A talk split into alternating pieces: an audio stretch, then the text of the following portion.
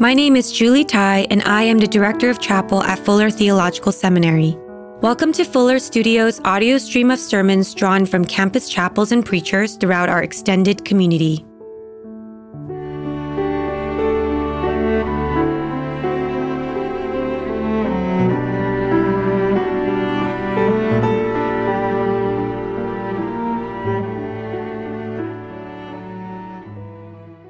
Hear these words from Luke chapter fifteen, eleven through thirty-two. Then Jesus said, "There was a man who had two sons. The younger of them said to his father, 'Father, give me the share of the property that will belong to me.' So he divided his property between them. A few days later, the younger son gathered all he had and traveled to a distant country. And there he squandered his property in dissolute living. When he had spent everything, a severe famine took place throughout that country, and he began to be in need. So he went and hired himself out to one of the citizens of that country, who sent him to his fields to feed the pigs. He would gladly have filled himself with the pods that the pigs were eating, but no one gave him anything. But when he came to himself, he said, 'How many of my father's hired hands have bread enough to spare? And here I am, dying of hunger. I will get up and go to my father, and I will say to him, Father, I have sinned against heaven and before you. I am no longer worthy to be called your son. Treat me like one of your hired hands.' So he set off and went to his father. While he was still far off, his father saw him and was filled with compassion. He ran to him and put his arms around him and kissed him. Then the son said to him, 'Father, I have sinned against heaven and before you, and I'm no longer worthy to be called your son.' But the father said to his slaves, 'Quickly bring out a robe, the best one, and put it on him. Put a ring on his finger and sandals on his feet, and get the fattened calf and kill it, and let us eat and celebrate. For this son of mine was dead and is alive again. He was lost and is found.' And they began to celebrate. Now his elder son was in the fields, and when he came and approached the house, he heard music and dancing. He called one of the slaves and asked, 'What's going on?' And he replied, 'Your brother has come, and your father has killed the fattened calf, because he got him back safe and sound.'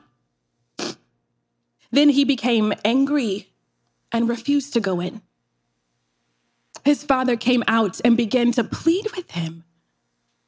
But he answered his father, 'Listen, for all these years I've been working like a slave for you, and I've never disobeyed your command. Yet you have never given me even a young goat, so I may celebrate with my friends.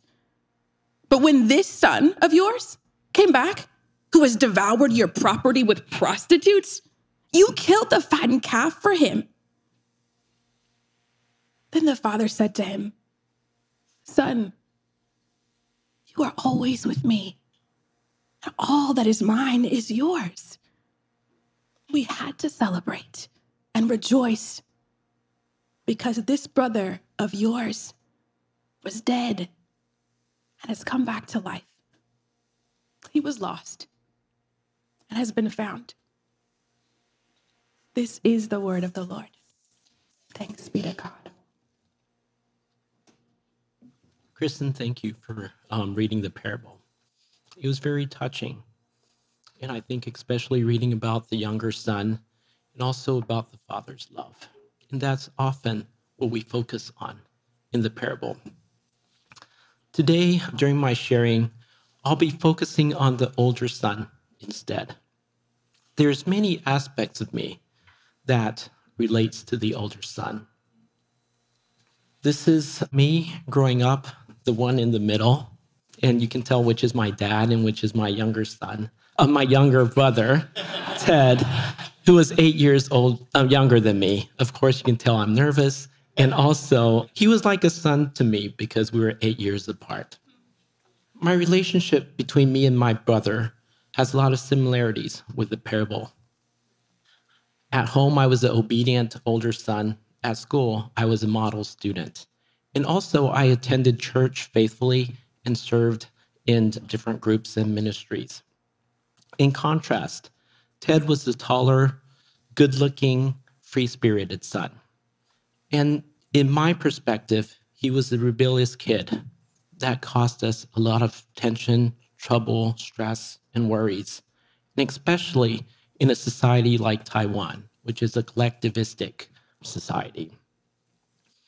To illustrate, around age fourteen, fifteen, Ted started smoking, drinking, underage, driving his motorcycle, scooter, or, or scooters that he got from his friends, hung out in inappropriate places. There were nights that we would get calls from the police saying that Ted's there, arrested, and um, to pick him up. I also remember mornings when my mom would wake up hysterical, realizing that Ted wasn't home. He ran away again. So that was sort of what it was like growing up. And I was aware of our difference. I was also aware of my jealousy towards Ted, that he got to live a life that fulfilled his desires. And in contrast, for me, I felt a strong pressure to be a good Christian son. This is a photo that was taken when he was around sixteen. I was in the Army at that time. And this is one of the photos that we looked happy together. I really loved him, but we had a lot of tense moments. And that was his scooter. And I was in the Army at that time. I, of course, didn't have many days off. I went back to the Army in our Army base. And one morning, I got a call from my father. He said, Ted left. I thought, oh, he ran away from home again. But then I realized that my father continued and said he left us for good. Ted passed away when he was sixteen. It caused extreme grief and loss for me as a brother. But I also have to admit that there was a sense of relief. I didn't have to worry about him being arrested or put in prison or whatever happened. And at that time, being in the Army, had a lot of time to reflect. And because reflecting on his death, it awakened me to realize that life is fragile. I could die anytime. It wasn't granted that I would live to sixty, seventy years. And that was one of the reasons that I decided to pursue my career in psychology, changing from management science. Also, I was in industrial engineering at the beginning, and to focus on something I felt was meaningful, but was probably not the safest route or the most popular route. So he did have a positive impact on my life, even though I didn't really experience that moment of what I had imagined, the prodigal son, the prodigal brother coming back. Okay, so that's me. But let's go back to the parable, the prodigal son's brother, or also another prodigal son, but the elder brother. So this elder brother was characterized as someone doing the right things, obedient, dutiful, law-abiding, and hardworking. I'm going to reread some of the verses that focuses on the older son. Meanwhile, the older son was in the field. When he came near the house, he heard music and dancing. So he called one of the servants and asked him, what was going on? Your brother has come, he replied, and your father has killed the fattened calf because he has him back safe and sound. So at this moment, the resentment that was built of the older son came brewing. And finally, he couldn't hold it anymore. He was, he exploded, extremely angry. And so the older brother became angry, refused to go in. So his father went out and pleaded with them. But he answered his father, look, all these years I've been slaving for you and never disobeyed your orders. Yet you never gave me even a young goat so I could celebrate with my friends. But when this son of yours has squandered your property with prostitutes, comes home, you kill the fattened calf for him. My son, the father said, you're always with me and everything I have is yours, but we have to celebrate and be glad because this brother of yours was dead and is alive again. He was lost and is found.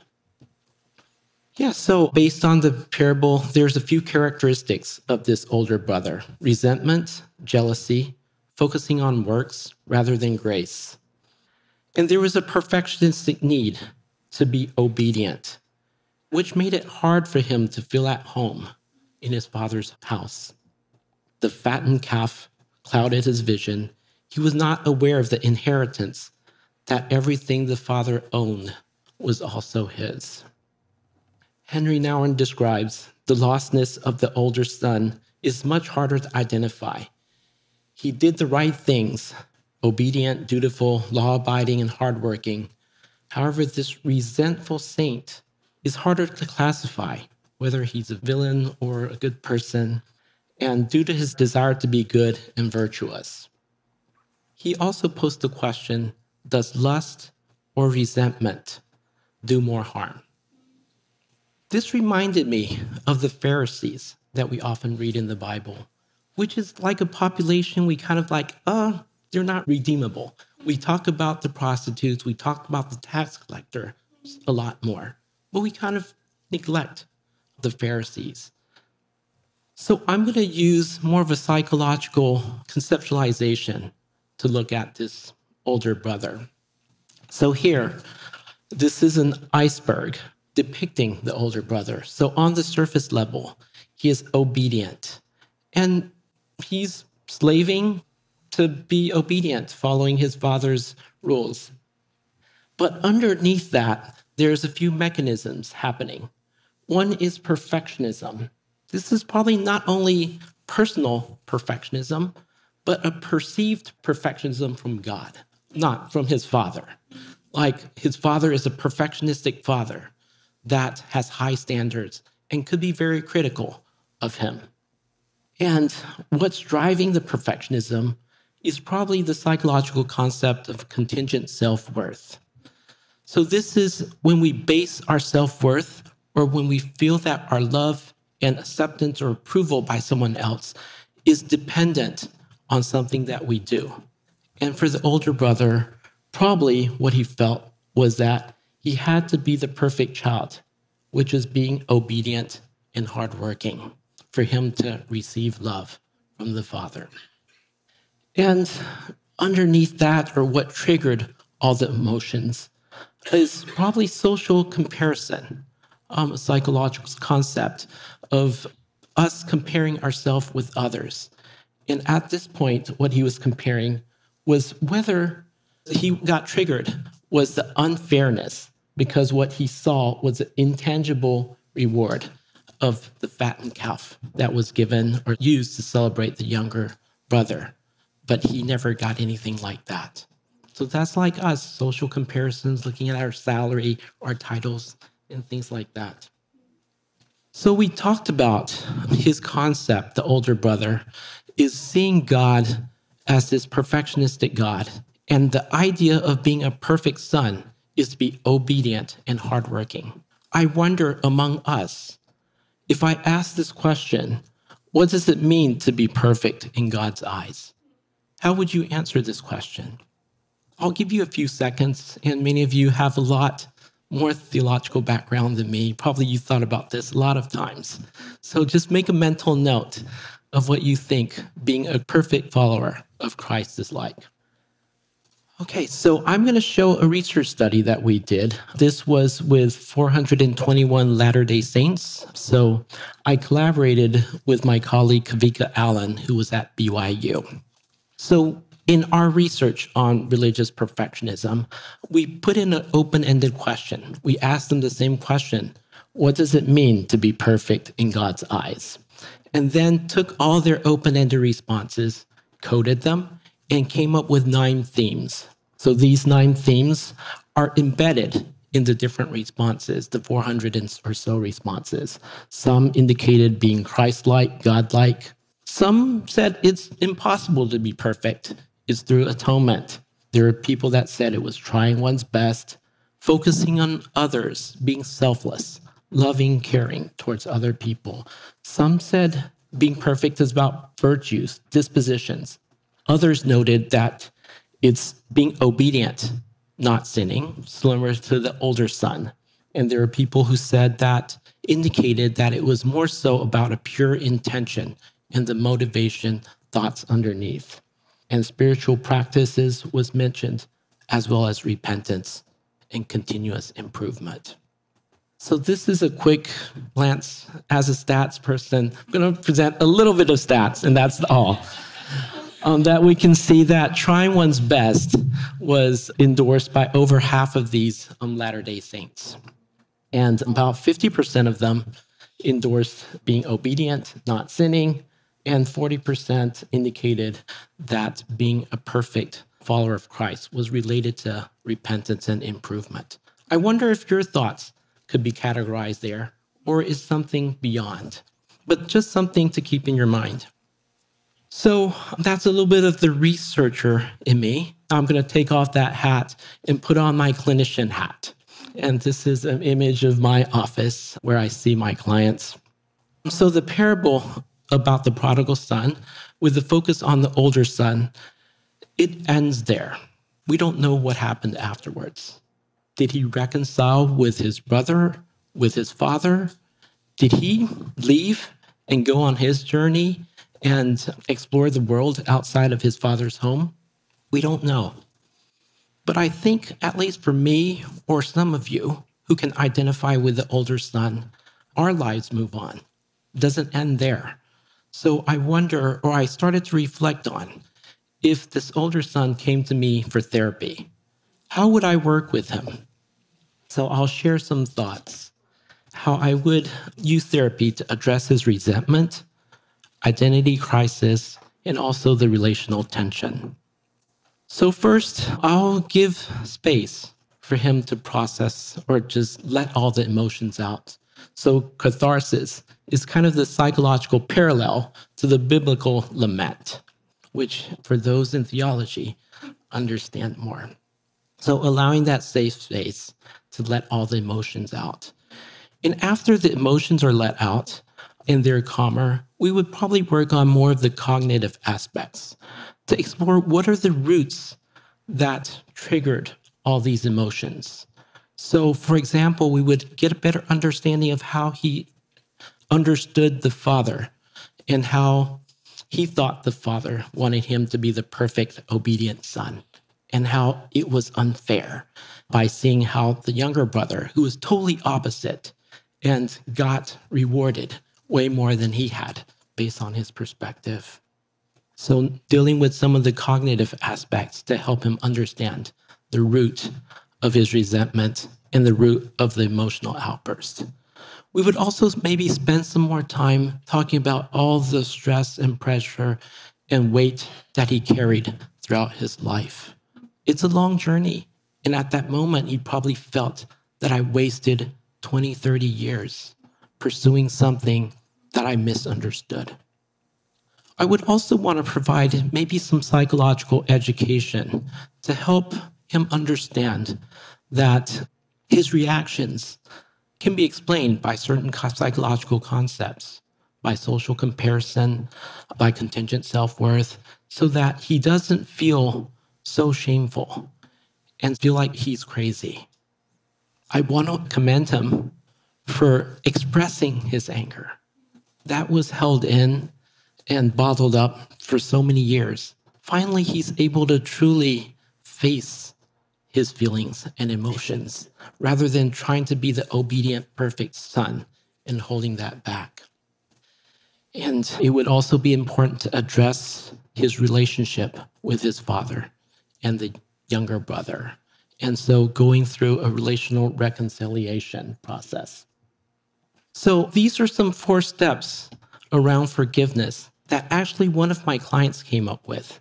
He was dealing with his own struggles with how to address his emotions of others wronging him. And through our work together, he came up with first three and then four. And then we thought, and I thought it was a good framework for me when I applied it in various settings. So with this client, with this prodigal son, the older brother, it would be important just to be mindful of the emotions. And it doesn't mean forgiving is you have to have positive affections right now. You can be mindful of the anger, the resentment, still the residual jealousies. It's also important after accepting, allowing the emotions to be, to have some perspective taking, having some understanding of what the father's perspective was. It's not ridiculous for a father to love his son, even though it was a prodigal son. It also understand his brother, younger brother's perspective. I bet he felt resentful. He had that desire to go explore the world and just enjoy and fulfill his own desires. And then it would also be helpful for him to have a growth mindset for the other person. Sometimes when we hold on to resentment, it's feeling like that other person is fixed. This is who they are. They're never going to change. But allowing room to imagine they could change, they could grow and develop, that could also help with letting go of feeling wronged and anger. In this case, seeing that his brother had the capacity to grow and change and to come back, that's probably worth celebrating. And finally, having an opportunity to respectfully communicate his feelings, his needs. So probably his father will know how to better communicate his love for the older son, or communicate what he expects and what he really cares about in this relationship. Okay, so I'll go back to my brother. This is one of the my favorite pictures of us. You can probably tell I'm the older one, kind of wearing like something Joseph wore, colorful outfit. So a few years after Ted passed away, I started my master's degree at Wheaton College. And during that point, I was became more aware of my psychological reactions. And also, I noticed that I keep dreaming about Ted in my dreams. But when he came out in my dreams, he was the little, little, cute, innocent, naive boy. He was never the adolescent at the later stage of his life. It was frustrating, and I wonder why. And also at that time, I was frustrated at my mom. Not only me, my sister was too, because she always told others, described Ted as a cute, pure angel that God gifted her for sixteen years to relate to and to bring up. I felt that it wasn't fair. Ted was not an angel. He was rebellious, and you were hysterical and so stressed when he was still on earth. And I didn't know how to deal with that. And I brought it up in group therapy one time. I said, I'm really frustrated at my mom for seeing Ted this way. And my therapist had a very simple response. She said, of course, she's his mom. That hit me. A mom's love is different from an older brother's perspective. While I focused on the right and wrongs that he did, he was her beloved son. And ever since, Ted no longer came out as a little brother in my dreams. That was one of the powerful moments of me in benefiting from therapy. Yeah, as I close, I want to highlight a few points. It's important in terms of reflecting on the prodigal son, it was important to reflect on how we see what a perfect child or a follower of Christ is like for us. But even when I was doing that exercise myself, I felt convicted. I think I have a perfect answer here in my head, but actually, I don't live that out. There's discrepancy between knowledge and how I truly feel. For example, I know I'm God's beloved son, But many times when I feel insecure, feel like I need to do more, it reminds me of, I don't live that way. And so gave me that realization that knowledge is part of this relationship with God or how we live. But more important is to be aware of our emotions and also our behaviors. And these behaviors could be related to various things. And I noticed me, like the older son, sometimes I'm distracted by the daily things, the demands or things I need to perfect that I neglect, the internal things or the relational aspects with God. And this is something I hope to reflect on during this Lent season.